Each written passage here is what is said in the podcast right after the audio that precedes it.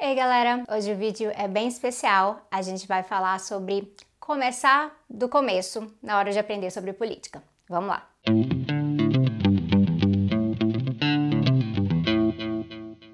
Quando eu lancei meu livro Sintomas Mórbidos, A Encruzilhada da Esquerda Brasileira, no ano passado, muitas pessoas me perguntaram se esse livro era um livro que dava para começar logo com ele, para aprender sobre política e coisas assim, e eu explicava que não.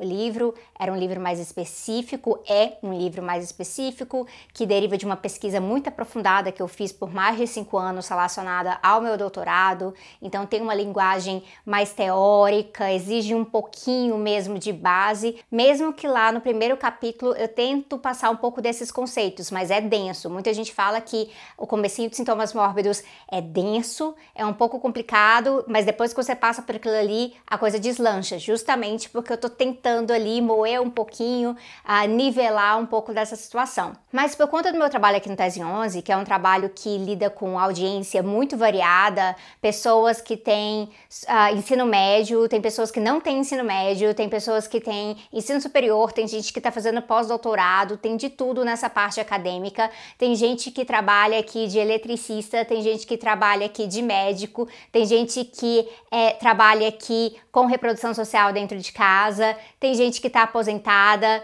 Realmente é o meu intuito ter que trazer um pouquinho de uma forma que quem está mais acostumado compreenda e quem não está tão acostumado tenha a base para compreender também. E muitas vezes quando vocês me perguntam sobre referências, sobre uma coisa ou outra, para poder ler de forma mais aprofundada, eu sentia falta de realmente ter algo que eu podia indicar que tem uma explicação mais aprofundada, mas ainda bastante acessível para vários temas. E foi daí que surgiu a ideia de escrever este livro aqui. Se quiser mudar o mundo, um guia político para quem se importa. Nós estamos vivendo numa realidade de guias politicamente incorretos, numa realidade de Olavo de Carvalho, que está realmente levando as pessoas a se confundirem e desaprenderem e desconfiarem daquele conhecimento que é sólido. A gente está lidando com um momento em que tem vários vídeos aqui no YouTube que, na verdade, estão contando falácias, estão contando mentiras e às vezes até mesmo com uma pretensão tensa aparência de ser imparcial. Por isso mesmo, o meu interesse era escrever um livro nada, nada imparcial, um livro bastante parcial, um livro com um lado o lado da radicalidade de esquerda. O livro, que inclusive orienta, traz algumas explicações sobre por que eu defendo a perspectiva do ecossocialismo no socialismo. Baseado nisso, eu quero explicar um pouquinho do livro para vocês e eu faço isso muito feliz sabendo que as pessoas que já receberam o livro e que estão lendo confirmam isso. Já me falaram que o livro está bastante acessível, que está didático, que está gostoso de ler, que começaram a ler e não conseguiram largar o livro até terminar. Então isso é bem legal. O livro, junto com as referências bibliográficas, que é muito importante. Fonte é sempre uma coisa muito importante, especialmente se a fonte é de qualidade. Tem 190 páginas. A fonte é um pouquinho maior do que a fonte de sintomas mórbidos, porque eu sei que muita gente reclamou que a fonte de sintomas mórbidos era bem pequenininha, mas é porque era uma pesquisa muito longa e aí o livro ia ficar muito grosso. Aqui estamos com uma fonte de tamanho normal. eu vou pedir para o Vitor colocar aqui na tela. Oi, Vitor. Oi. Colocar aqui na tela o nosso sumário para vocês poderem acompanhar comigo.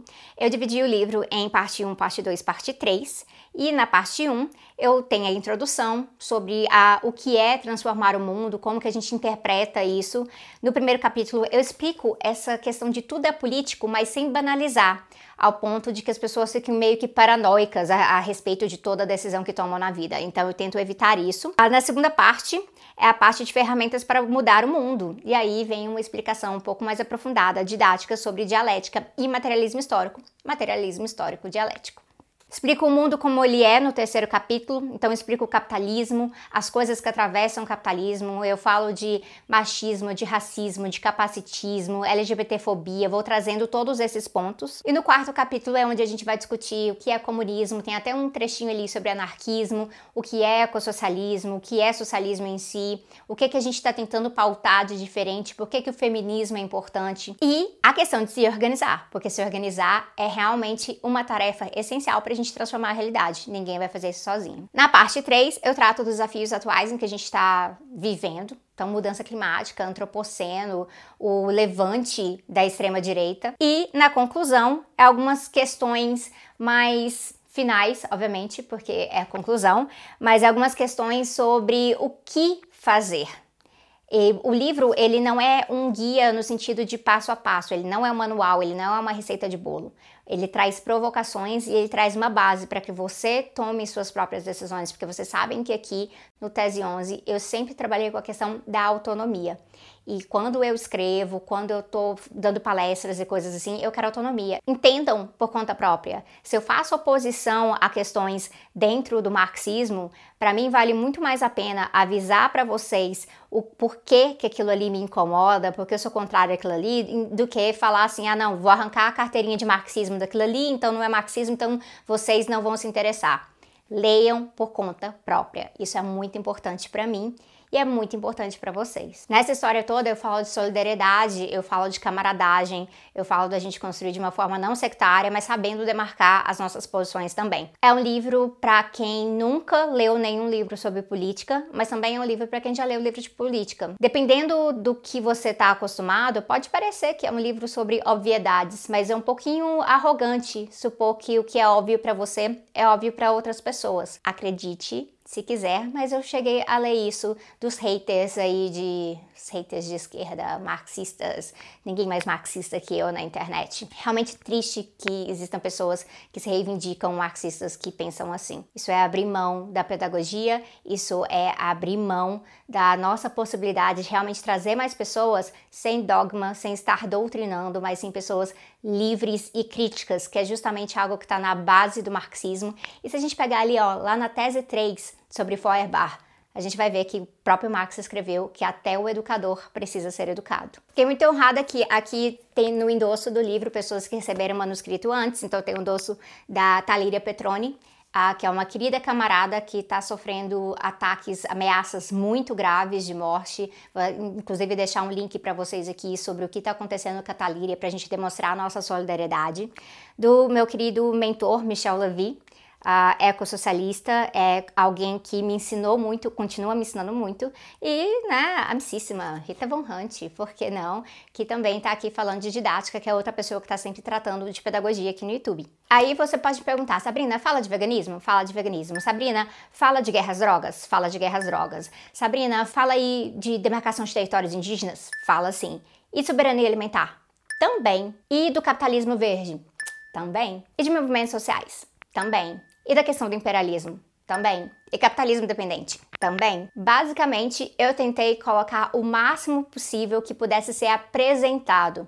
Então, eu tenho certeza que até as pessoas que são assim bem, bem letradas na política, na crítica marxista, pode ter alguma coisinha nova ali, alguma coisinha que não se depararam com aquilo antes, que para mim é o que deixa esse livro mais interessante. É um livro que eu acho que dá para presentear, que dá para partilhar, emprestar com outras pessoas que também não estão acostumadas. Eu escrevi esse livro realmente como um convite e eu falo isso no livro. E o que vai me deixar mais realizada nesse processo inteiro é que se ao final da leitura você terminar a leitura com mais perguntas do que respostas, porque isso significa que você está formulando as suas sínteses e isso está te levando adiante no processo de aprendizado político. Formação política é justamente isso, não tem um fim exato. E eu diria que isso tem a ver com dialética, que é trabalhado no livro. Então fica o convite para vocês conhecerem. Infelizmente, dessa vez não vai ter uma turnê de lançamento rodando o Brasil por razões óbvias, claro, uh, mas a gente tem feito algumas entrevistas, algumas coisas tratando disso, e eu sempre peço que, quando você receber o seu livro, então,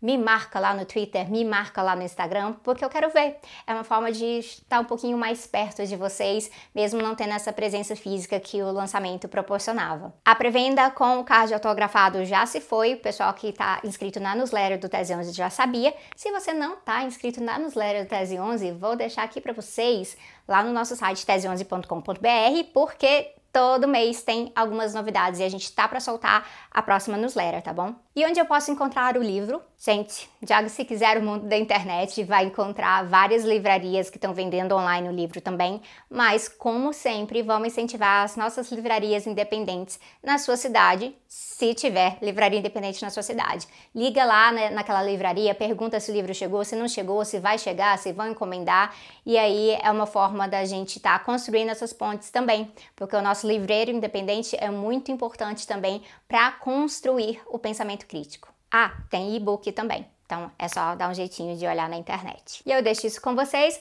Não se esqueçam de se inscrever aqui no canal, dar curtida, deixar o comentário. Se você já tem um livro, se você já leu, deixa sua resenhazinha aqui no comentário. Isso é muito importante para mim. Inclusive se você tiver críticas, inclusive se você achar algum erro de digitação, alguma coisa assim, tudo faz parte dessa relação, desse relacionamento que a gente constrói. É isso, né? Bem-vindo, o roxinho, amigo do amarelinho agora para nossa discussão política aqui no Brasil. Até mais, eu vejo vocês em breve.